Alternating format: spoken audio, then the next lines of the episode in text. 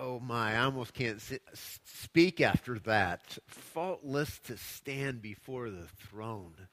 That's amazing. Standing in his righteousness. I hope that that never gets old for you to hear the good news of the gospel. I mean, grasp that. There's only one hope you have, and it's Jesus. And we get to stand before him and robed in Christ's righteousness, which makes us a child of his throughout all of eternity. Let me thank the Lord for that. Lord, thank you so much for the good news of the gospel. Thank you that we can sing those words. And just as we sing them in faith, they are certain because of the promises of your word. And so, Lord, we rejoice in that today, and I pray in whatever ways we need to be filled up with that grace that you would fill us today and that we would find great joy in who you are and what we have because of what you've done for us through Christ. So, Lord, satisfy us today in you and give us a longing for that day when the trumpet will sound and we will know fully what we believe in part right now, Lord, by faith receiving. We'll know fully on that day. So, Lord, today revive our hearts, stir in us, deepen our love for you. And we pray all this in Jesus' name. Amen. Amen. You get excited about the gospel? Am I the only one? Anyone else excited about the gospel in here? I mean, yeah, it's the good news of the gospel. And so that's good for us. All right, open up your Bibles to Luke chapter 11. We're going to be there this morning in Luke chapter 11, verses 14 through 54. As you're turning there, let me give you just a few updates. You heard about the search committee. We're getting that up and running. Today, we do need to hear from you. We'll, we'll, we will be at least forming that search committee and then reaching out to those who have been nominated um, that we think would best serve us for that. And so we thank you for the input you've given us um, at this point. And some of you should be hearing from us soon, and we're going to try to put that together. Uh, some have asked about the campus pastor um, job description, and we're going to try to put that in a place where you can access it as well so you can see exactly what we're looking for. It will give you prayer items that you can be praying for uh, in that particular regard. This is, this is an important time for this church as they begin the process of looking for the next campus pastor. And then we continue to look for a worship leader. Thanks so much to the team that continues to put all this together. I think it's just so important for us, and they do such a wonderful job with what they do. And just be praying for them as well. Um, the time and energy they're putting in, we'd love to have someone to provide the overall leadership for that. We have an interim deacon team that's up and rolling. Just want you to, I think I announced that a few weeks back. And they are in the process of trying to put together all of our structures in place. So, how can we better support the ministries of this church? And so many of you are already giving us such good time to set up and tear down crew. Again, it's just phenomenal all that takes place. And we've got all the worship team that's a part of that, ushering, I mean, the coffee Good coffee, by the way, for church coffee. And so we've got all that over there. It's just wonderful, all the things that people are doing, our ministry staff here. Is Evan here this morning? Evan is here this morning. So he was gone a few weeks, so he's going to be coming back in and, and, working with our youth along with Jacob. But welcome back, Evan, to you. Glad to have you here. And then you received an update uh, from Robert Bishop this past week about some of the things that are happening on campuses. Johnny here this morning. Johnny, you're way back there. Stand up so people can see you. Uh, there was an announcement made about Johnny and about a role that he's going to be playing in our church. The specifics of that was a little premature. Just let you know, we're still working through that. Johnny knows that. Um, he's working at he's uh, working on his master's at Talbot in evangelism and discipleship, and we'd love to use him in that capacity in this church. He wants to plant right here. He loves being a part of what's going on here, but we're still working on the specifics of what an internship would look like for him in the days ahead. So be praying for that as well. Uh, we just love meeting with people like Johnny. There are so many phenomenal people who are here at this church. You heard earlier about the supper groups. I do encourage you to sign up for those, especially if you're not in a life group. This is a chance for you to get to know other people um, in this body, and we feel like that's a need uh, for us to get better connected with that. Um, our life groups continue to go well. Thanks so much for all the leaders who are involved in that as well. They give a lot of time walking through life with people. And there's growth that's taking place in those groups. And so I want to encourage you to, to remain connected to your life group and pray for your leaders there as well. I've been preaching a lot here. You may say, well, I thought I wasn't going to preach every week. Well, I'm not. Um, just schedule wise, this is the way it worked out. But in the weeks ahead, I think I preach next week, and then Robert will be back, and Andrew will be back, and then Michael Thigpen. Is Michael here this morning? Anywhere? Michael is just being slammed right now with, he's the executive director of Evangelical Theological Society the meetings which begin tomorrow in or Tuesday in San Antonio. I'll be flying out tomorrow for that. But Michaels wants to plug into this congregation as well as has been attending here, and we'll hear from him him in the weeks ahead as well. And then we'll be launching into our series taking us up to Christmas, which is going to be a lot of fun as well. All right, are you in your Bibles? Luke chapter 11, verses 15 to 54. What in the world? Count them up. Any good math majors in here? Anyone graduated from high school? That's 40 verses that we have today. And so I've asked, and it's been um, accepted that I could preach for two hours so we could work through those verses. So just bear with me. We're going to be here a little while. There's, I think I shared a few weeks back when I was in Uganda and I ran into those four tribes that were in conflict. And as the tribes were in conflict, we gathered the pastors together because we really believed that unity would occur with those four tribes, with the church being the center of that. And that began with the pastors. That's why we called them all together. But you need to understand what's going on. Th- those pastors who were divided from other believers, they were not waking up in the morning saying, I'm going to rebel against Jesus. I for- forget what he says about unity. What does he know anyway? We'll divide from these other believers. It's our prerogative. We're of this tribe and they're of those other tribes. They didn't wake up doing that. What we need to understand is the, the concept of tribe goes so deep into their worldview and the way they live their lives that they weren't even given it second thought that they were separated from these other tribes. And they could read unity in Christ through those lenses, and they could believe that they were being obedient to Jesus because in their tribe they were unified. Do you follow what I'm saying here? Now, as an outsider, I can go, hey, there's a problem here. You all should be unified. But there are certain things in our culture that go so deep that when we look at God's word, we miss the point. So recently, I was also in Bangkok, Thailand and I realized that the table I was sitting around, we were having a small group discussion. I can't even remember what we were discussing, but I remembered it was related to my next, con, my next um, comment that I made. I looked around the table and I realized of the five people who were sitting at the table with me, four of them were from India. And we were talking about something along the lines of unity, and I looked them all, at them all and said, Can you tell me how the caste system in India works itself out in the church when God calls us to unity? Well, their heads all went down because I had asked the major question. And again, my point was not to, as an outsider, say, you guys need to get your act together. My point was, and my point is this for us right now, is some things in our culture go so deep that we read God's word with those lenses and we actually believe that we're being obedient when in fact we're not. Now, what does all that have to do with what we're doing here this morning? When we get to this passage this morning, Luke chapter 11, verses 14 to 54, Jesus is going to take on the religious leaders. So everything beginning in verse 14 is just going to escalate into where he's going to get into the face of the Pharisees and uh, he's going to pronounce woes to them a funeral dirge to them at that point. And a lawyer's going to stand up and he's going to say, Hey, wait a second, you're offending me too. And Jesus says, Oh, yeah? Wait till you hear this. And he goes after them as well. Woe to you, lawyers. And by the time we get to the end of this passage, they're going to want to take up um, stones and kill Jesus just about. They're starting to look for a way that they can take him down. Now, what is Jesus doing?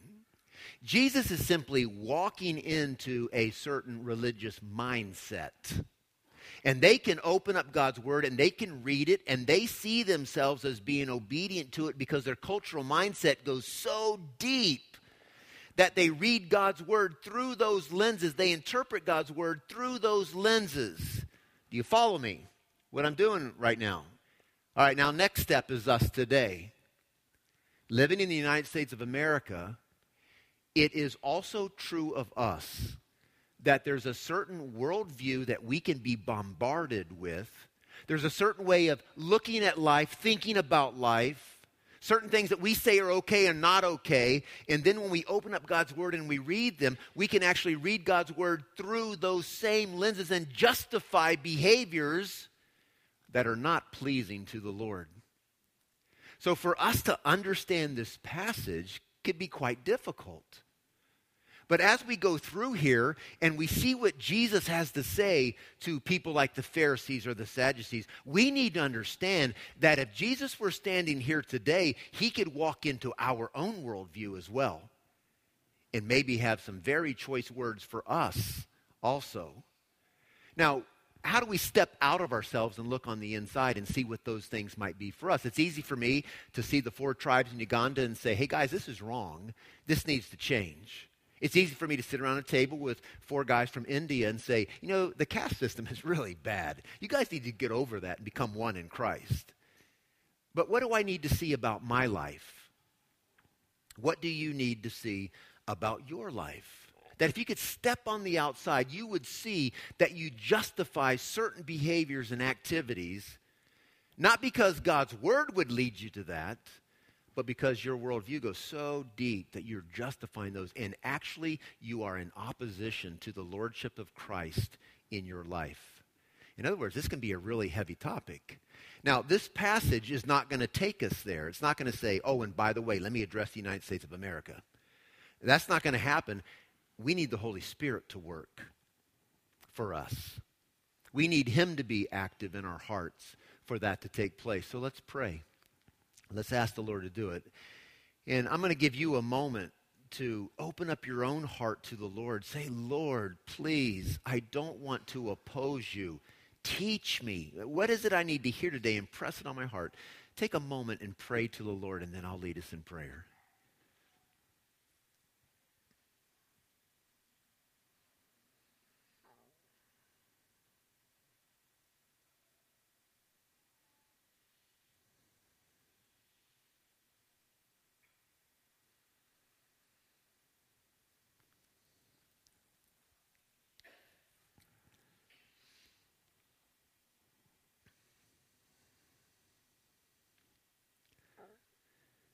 Lord, I want to pray that you would help us today. Holy Spirit, I pray that you would move in our midst. And apart from anything that I would say or this passage says, that you would say it to us individually, that you would help us to know those areas of our lives that we have quarantined off and you are not allowed into those areas.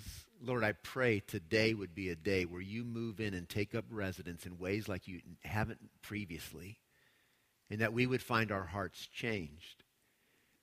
Lord, we've got our Bibles opened up to Luke 11, verses 14 through 54. And we ask that for such a time as this, on this day in La Habra, California, that you would make these words come alive for us. And I pray for each one who is seated here today that you would, in your mercy, help them to receive whatever it is that you want to say to them today. And that you would help our lives to change. We need you, Lord. And so we pray all this in Jesus' name. Amen. So you can see the title I put on the message this morning is How Might We Challenge Jesus' Authority in our life. So let's think about the passage here. I'm not going to read through this passage at the beginning because it's going to take a long time, but I am going to read through it as we go through each section so that we can try to grasp. And rather than get bogged down in what's going on in this particular passage. What I'm going to do is I'm going to try to read through it and then give you the big picture of what's going on because it was amazing. This is some of the hardest sections of the Gospels in my opinion. And so in the book of Luke, this is a string of passages that I find myself kind of scratching my head going, ah, what did they understand? Because I don't get what he just said. And so I want to try to keep it big picture. What was amazing to me is as I worked through this passage, I began to see a, a unity to what's going on here. So let's think about the big picture. Look at verse 14. Thinking about the big picture is going to be important for us. In verse 14, now when it was cast out a demon that was mute, when the demon had gone out, the mute man spoke, and the people marveled. That's where we are going to begin. Jesus is putting on display again another sign, and people are watching this and they are marveling. Now, we're going to find that's insufficient. Marveling will get you nowhere in the kingdom of God. But they are marveling at what's taking place. In verse 14, as we move through the passage, there are going to be various challenges to Jesus' authority. Look at, at verse 14 or verse 15. He says, But some of them said, He casts out demons by Beelzebub, the prince of demons. In other words, this man is demonic himself. The power that he's exercising is of the prince of demons. Verse 16, while other, by the way, that's going to be dealt with in verses 17 um, through 28. We're going to find Jesus is going to pick that up.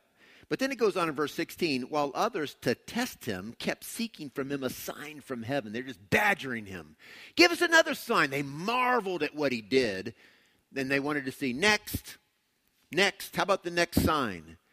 And so they're challenging Jesus rather than recognizing that particular sign for what it is. And the compilation of all the other signs, they continued to ask for more. So Jesus is going to deal with that in verses 29 to 36. So he's going to th- those are the two issues that he's going to pick up. And then in verses 37 and 38, is when Jesus is then going to take on the Pharisees. While Jesus was speaking, a Pharisee asked him to dine with him. So he went in and reclined at the table. The Pharisee was astonished to see that he did not first wash before dinner. And so he's going to raise up an issue. In their mind, they're thinking, hey, if he's a religious leader, then why doesn't he follow our rules?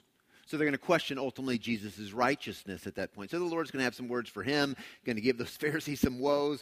In verse 45, the lawyer's going to step in and say, Wait a second, teacher, in saying these things, you insult me also, us also. And so Jesus says, oh, I'm glad you brought that up. Let me be very clear about what I have to say to you. And he's going to go right at them as well. Then we're going to get to the last few verses, verses 53 and 54. And he went away from there. As he went away from there, the scribes and the Pharisees began to press him hard and to provoke him. This is not a friendly conversation. They're, they're coming out of this very difficult time where Jesus said very difficult things, and they're coming at him now to speak about many things. But notice verse 54 what is their intent? L- not to find out information, not to learn from this teacher. They're lying in wait for him, to catch him in something he might say. Now, if you've grown up in the church, you understand the, the story of Jesus, you understand that's exactly what happens, isn't it? They try to bring him before the religious leaders for blasphemy. So they're trying to find this. Well, that's how his life's going to end. He actually is going to be charged with that. But that's the big picture of what's going on. And I don't want us to get lost in this material. I want you to see that big picture. We're going to move from marveling about Jesus to trying to get rid of him. That's the way this passage is going to unfold. And it's not the only time it's going to happen in Luke. It's not the first time it's happened in Luke. Jesus is coming toward the end of his ministry, and he is clashing now with the religious systems of the day because Jesus is the way, the truth, and the life. No one comes to the Father except through him. In the same way that as we go out to complete the Great Commission, we are clashing with the religions of the day for the very same reason Jesus is the way, the truth, and the life. No one comes into the Father but through him. And we continue that push throughout this world until Jesus comes back and establishes his throne. Now, again, I, have mentioned before in the past, and you'll continue to hear me mention this when we go through Luke. I'm always interested in what the other gospel writers do with this similar material. And all of this material we have in Luke is, is put in different order in the other gospels. Remember, the gospels are not trying to give us a chronological picture, of what's going on in Jesus' life. There's a theological purpose. Now, the, the, the, events are probably not way out of sorts, but they put certain things together because they're trying to make theological points. They have different audiences as well. For instance, when Jesus doesn't wash like the Pharisee thought he should in this passage. Luke doesn't say anything about it. But Mark, the Gospel of Mark, which is written to a specific uh, Gentile audience, will take time to explain why it is that the Pharisee is upset. Do you follow that? It's just a different audience. And so Mark's going to include information that Luke doesn't have. And so I like to go back and forth. And here is one of the main points I want you to see. And we're going to end up here at the end of this message. We're going to end up at the parable of the sower. The soils is what I like to call it. But in each of the other Gospels, Matthew and Mark, what happens is after all of this takes place, they each go into the parable of the soils. Now, in Luke, we've already seen the parable of the soils. Now, why do I think that's significant? Here's why. Everything that we're going to read in verses 15 through 20, 54, all the events that transpire in this passage, have everything to do with the condition of the heart. That's why Matthew goes there. That's why Mark goes there. Because after all of this, Jesus is going to say, there was a certain seed, and that seed was the Word of God. And a sower went out to sow, and he scattered that seed, and it landed on individuals' hearts. In some, the Satan snatched it away. In others, it was the cares of this world or riches or worry, and it was gone. And maybe a plant began, but then it was gone. And then we get to the good seed. That was a seed that went down into good soil. A plant comes up and it bears fruit. And ultimately, what's going on in this passage is Jesus is drawing a line in the sand. Some of you, the seed is landing on good soil, and for some of you, it's not. There are certain things that are taking you away, and that's why these challenges are important. Because the word is coming to these people, but they're going to oppose Jesus. They're going to challenge him. They're going to turn away from Jesus because there's other things that are way more important for them in the same way that the parable of the soil makes that clear to us. They, they receive the word, but then the worries of the world come along, so they turn away from Jesus to try to find something else that will deal with to help them deal with their worries. Or riches come along. They no longer want to live for Jesus. It's riches they want to live with, live for. They want to build a bigger barn. And so they're going to turn away. The people in this passage are turning away from Jesus.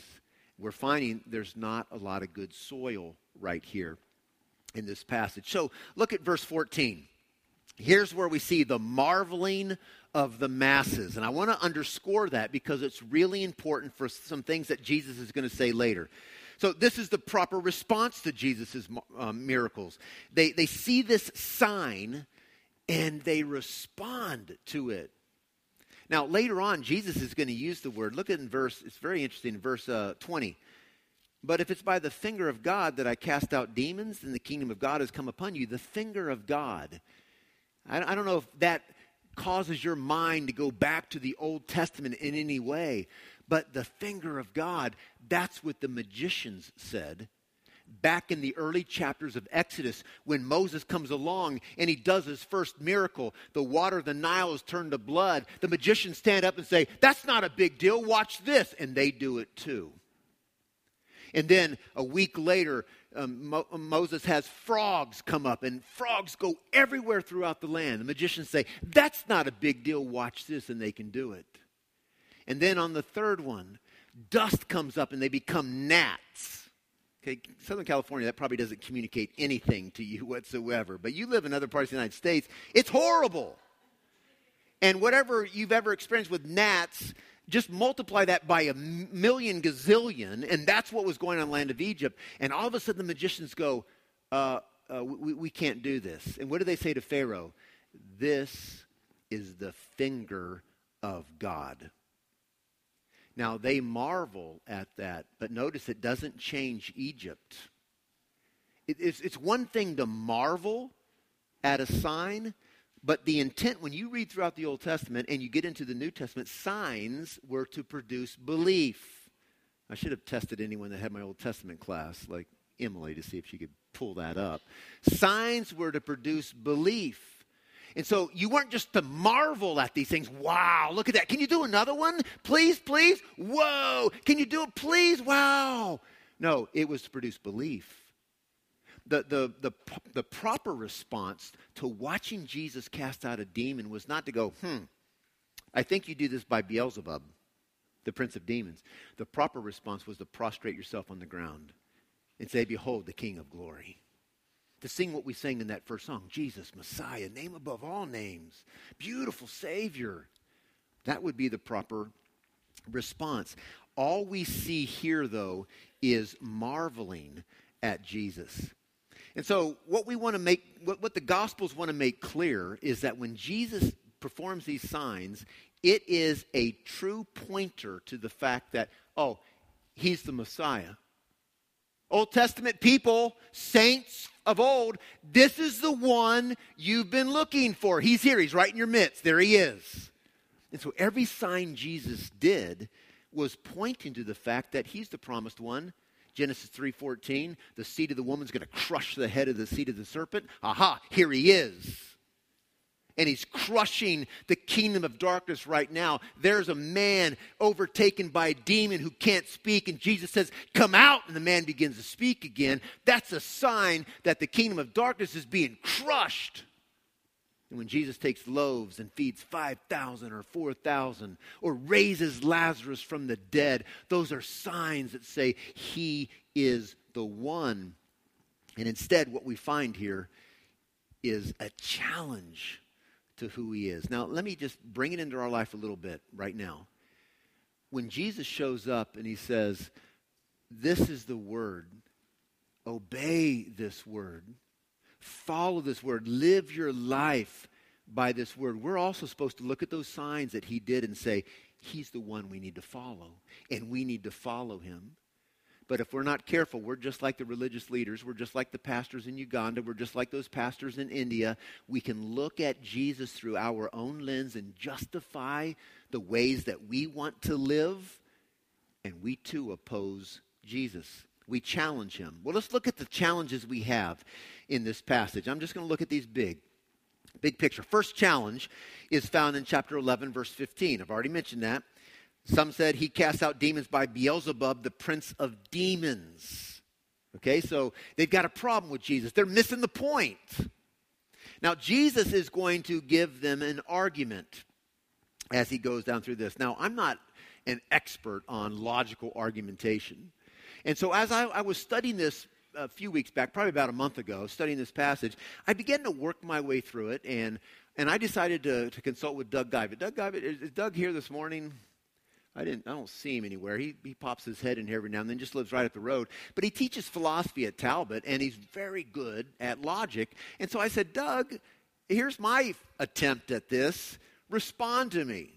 And he came up with a four-page response to what Jesus is doing in this passage. And he sent me an email back said, Thanks for keeping me up all night. This was fascinating to watch Jesus' argument. Now, some of you may be going, Well, that's way too much. Others of you may be going, that's, that sounds interesting. Well, I've got copies up here of what Doug sent me because I thought someone probably is interested in what Jesus is doing. He's doing something masterfully here.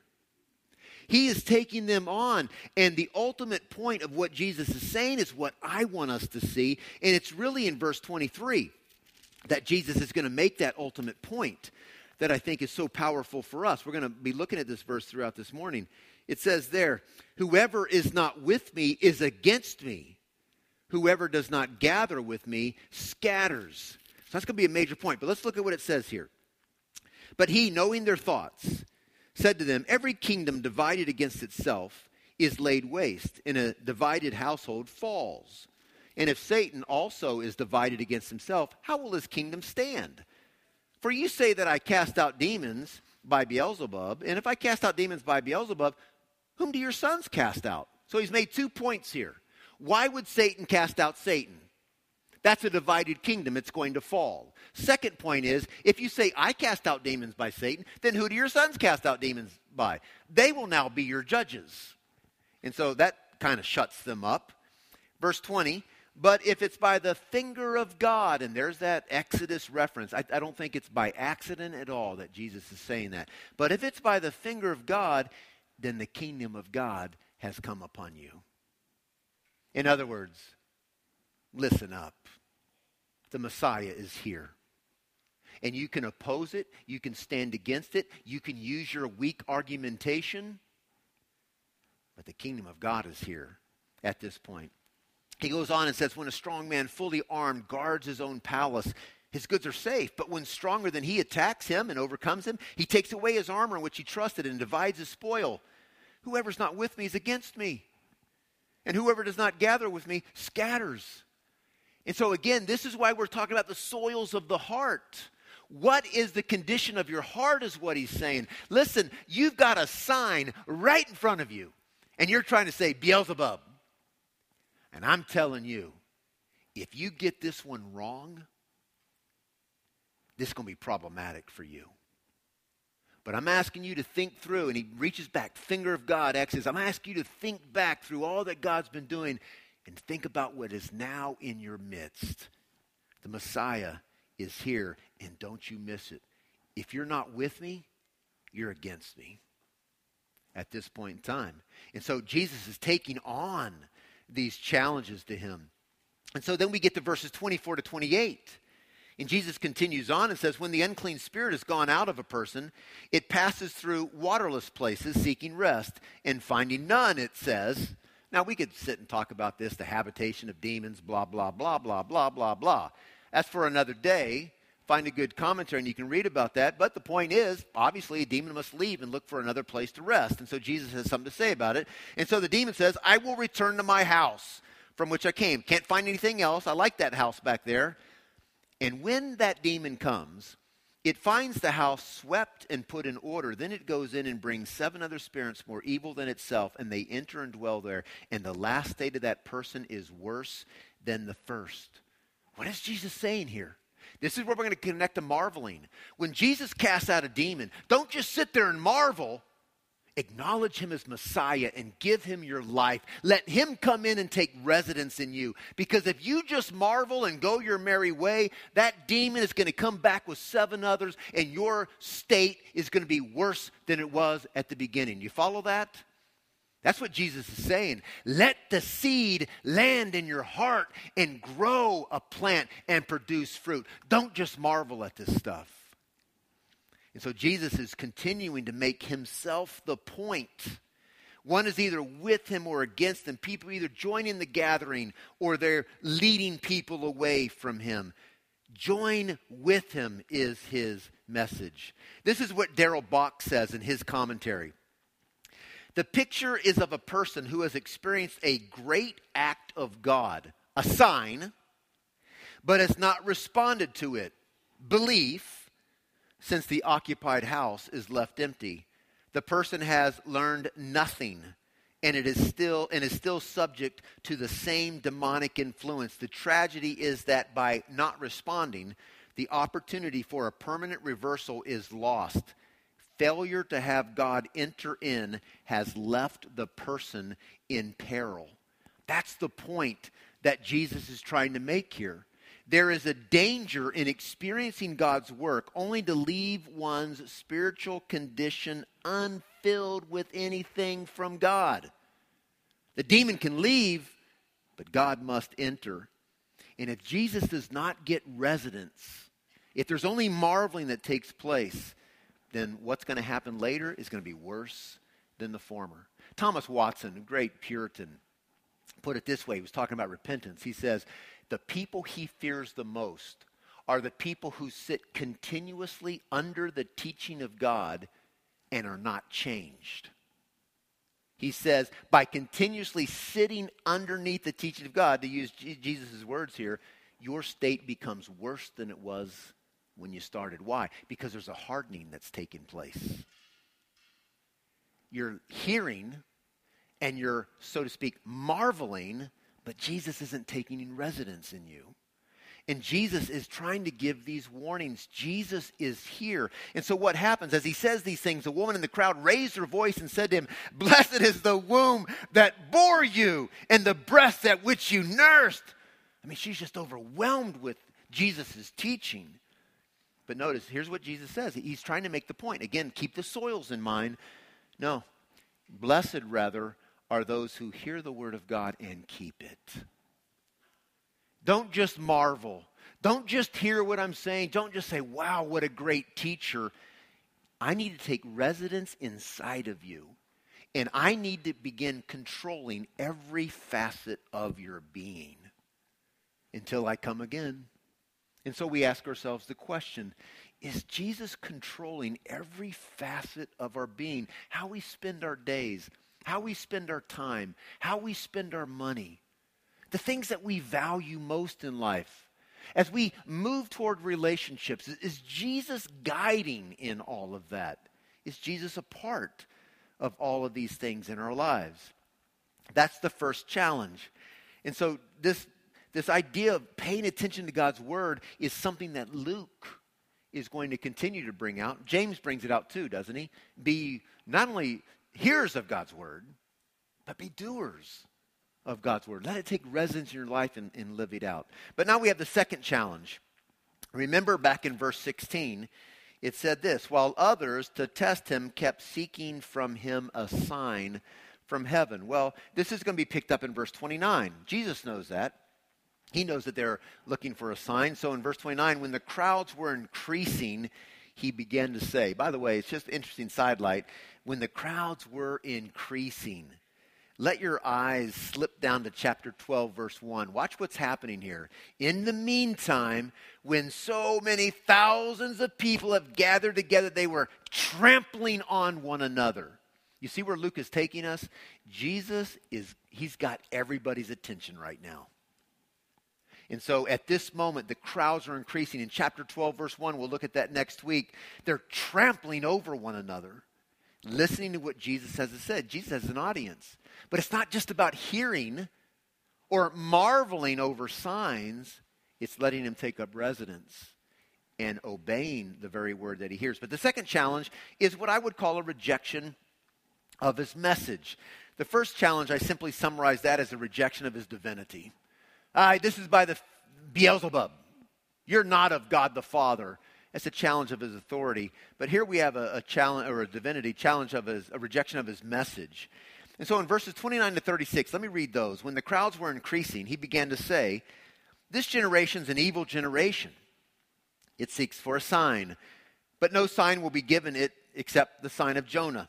For as Jonah became a sign to the people of Nineveh, so will the Son of Man be to this generation. The queen of the south will rise up at the judgment and with the men of this generation and condemn them. For she came from the ends of the earth to hear the wisdom of Solomon, and behold, something is greater, something greater than Solomon is here. The men of Nineveh will rise up at the judgment with this generation and condemn it. For they repented at the preaching of Jonah, and behold, something greater than Jonah is here. And in these verses, the point of Jesus, I hope, is, is rather simple for you. Jonah was a messenger, brought a message, and the people of Nineveh responded. Solomon was a messenger who had a message, at least at the beginning of his life. He ended really poorly.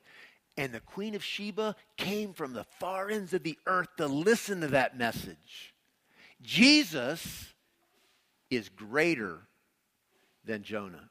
Jesus is greater than Solomon.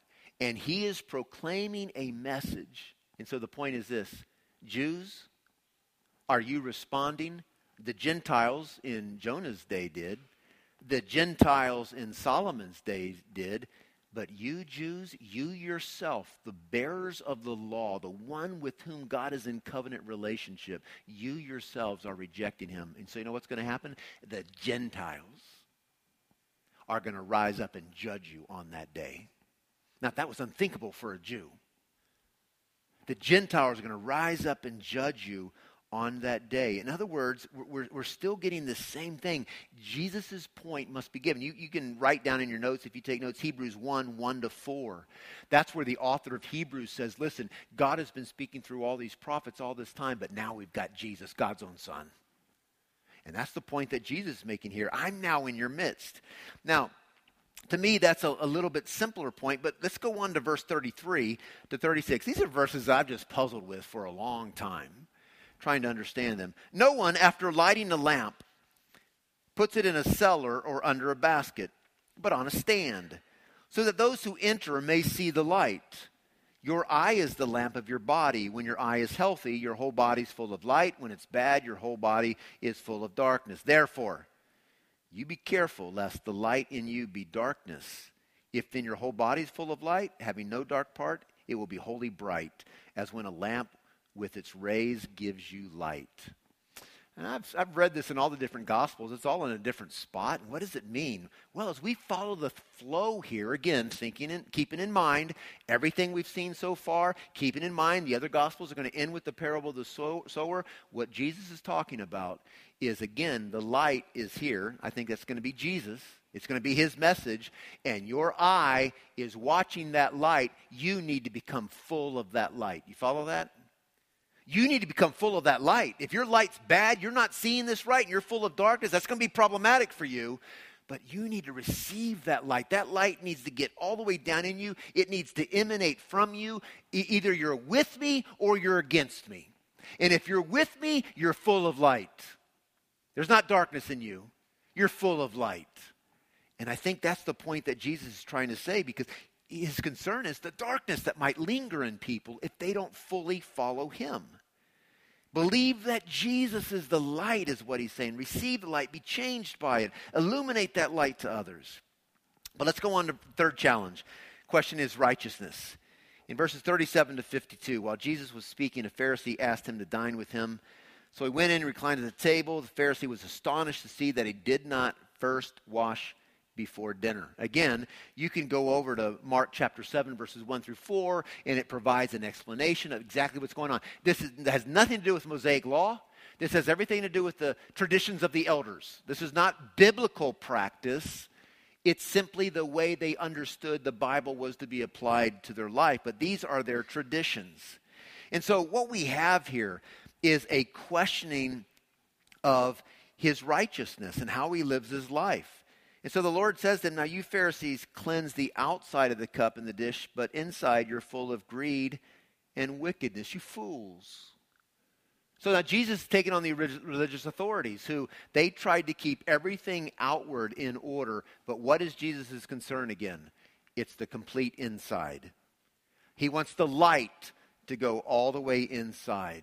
He wants, when a demon is cast out, for the message to get all the way inside. The other gospel writers are going to end with the parable of the soils. It's not just that the seed was thrown, it's not just the seed was planted, it's not just that it grew up a plant, it's that it's a plant that produces fruit.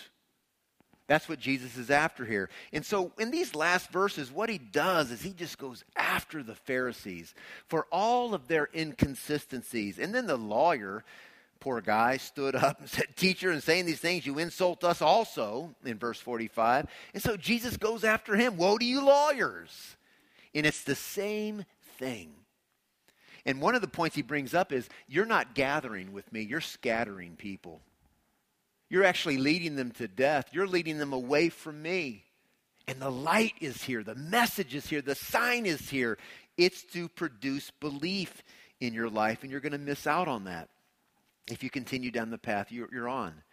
And so we could look at each one of the things that are being said there, but the, the major point is Jesus again is saying, Pharisees, it's what you do with me that matters.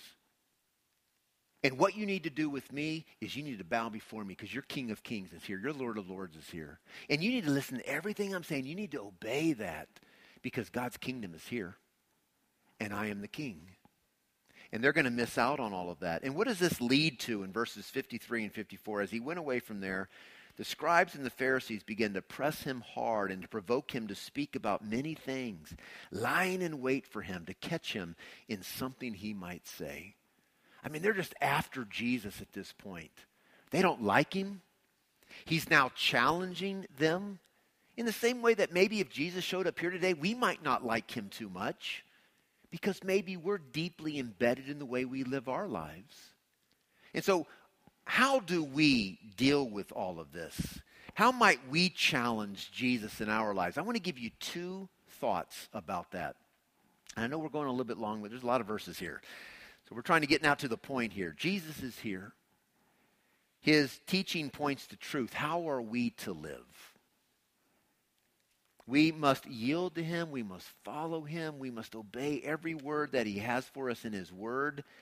To reject him is going to result, result in just, ju- uh, judgment. You're going to have darkness in you, and that's not going to be good. You're going to be scattering, and that's not going to be good.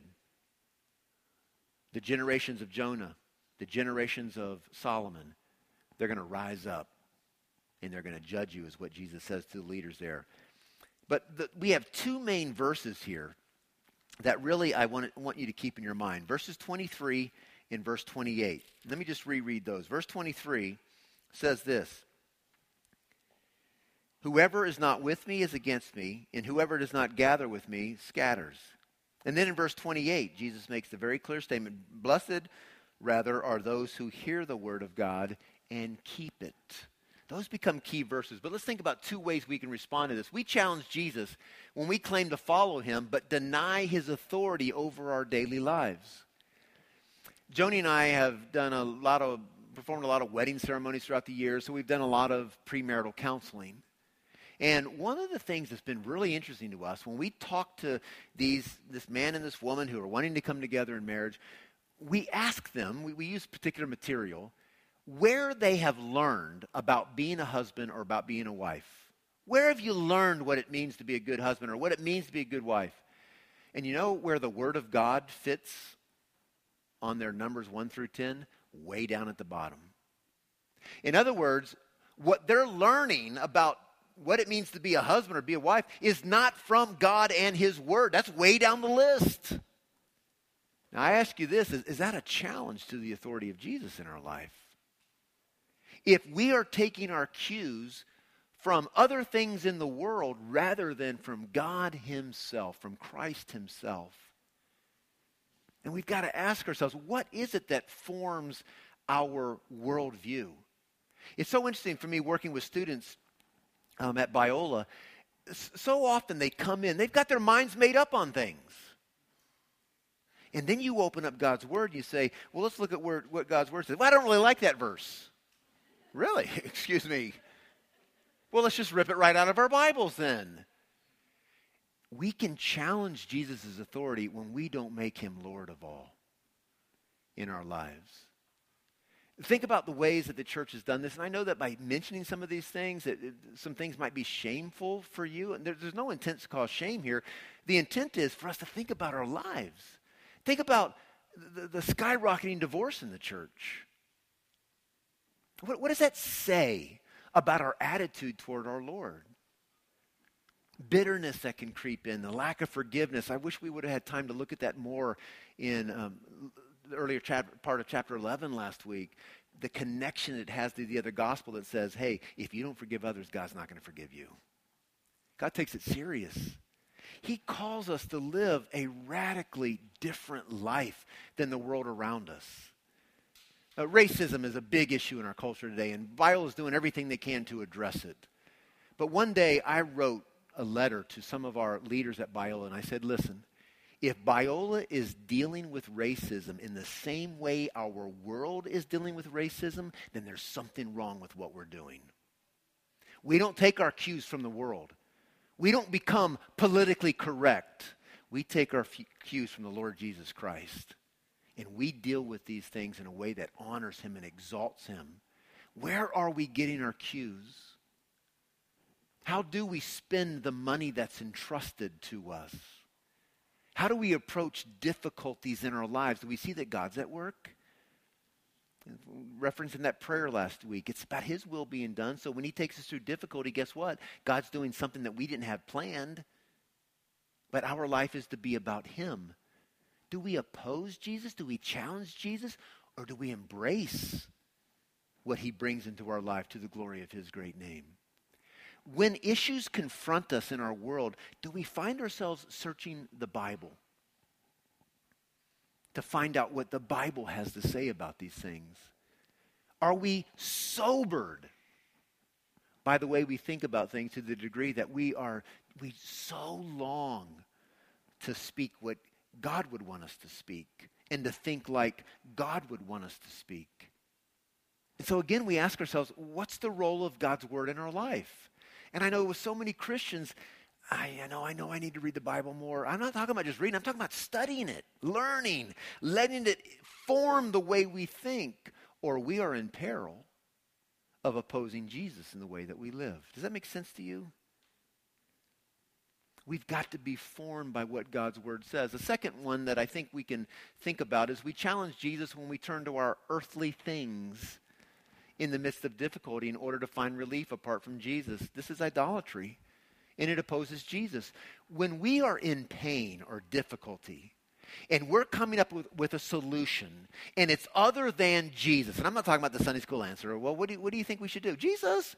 I'm not talking about that. But I am talking about a well informed theology of living where we are looking to Jesus and we recognize it is true when it says, when he says, I am the way, the truth, and the life. That's who I am. You weary and heavy laden, come to me. I'll give you rest. You won't find rest anywhere else.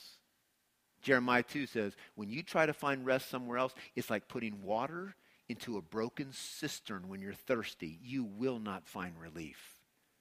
But we, we all have our earthly things that we go after. In other words, when you're in difficulty, where is it that you go?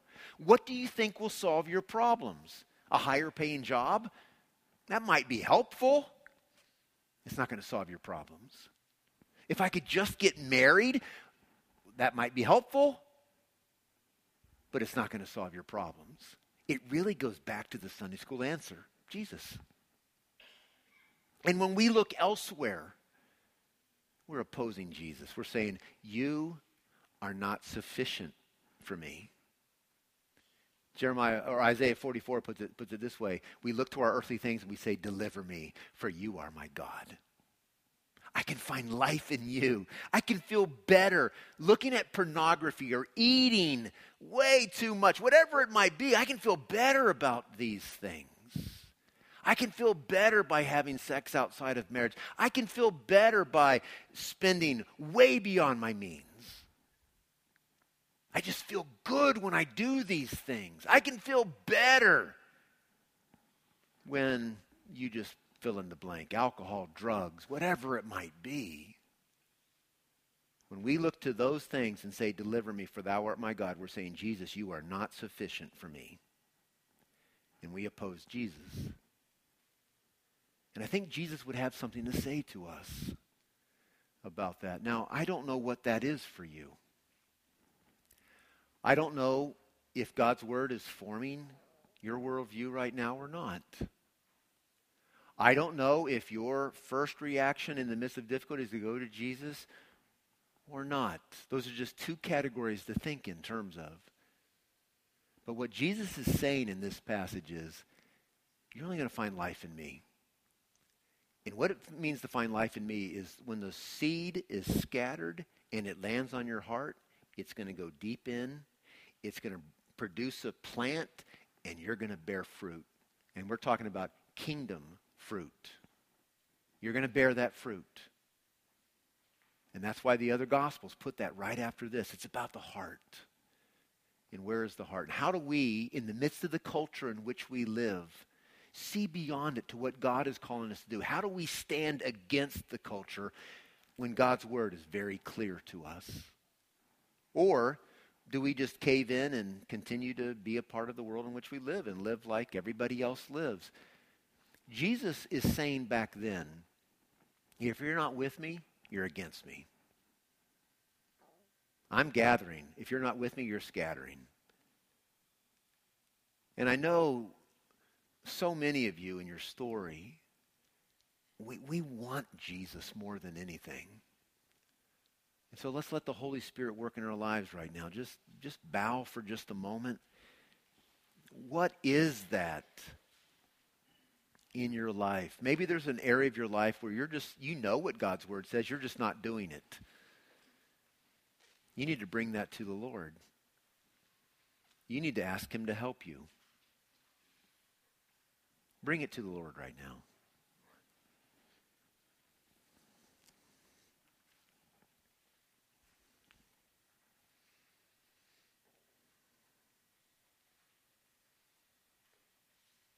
Don't let this time slip away without doing business with Jesus.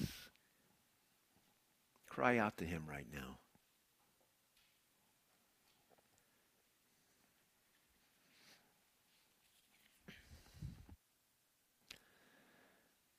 Lord, we need you to help us. I know that so many of us in this room, we want to live for you. We want to exalt you. So, Lord, in your mercy, would you allow your word to break through, to plant itself in our heart, produce that plant, bring about that fruit in a way that honors you? Lord, help us to see life differently for you in your glory. In Jesus' name, amen.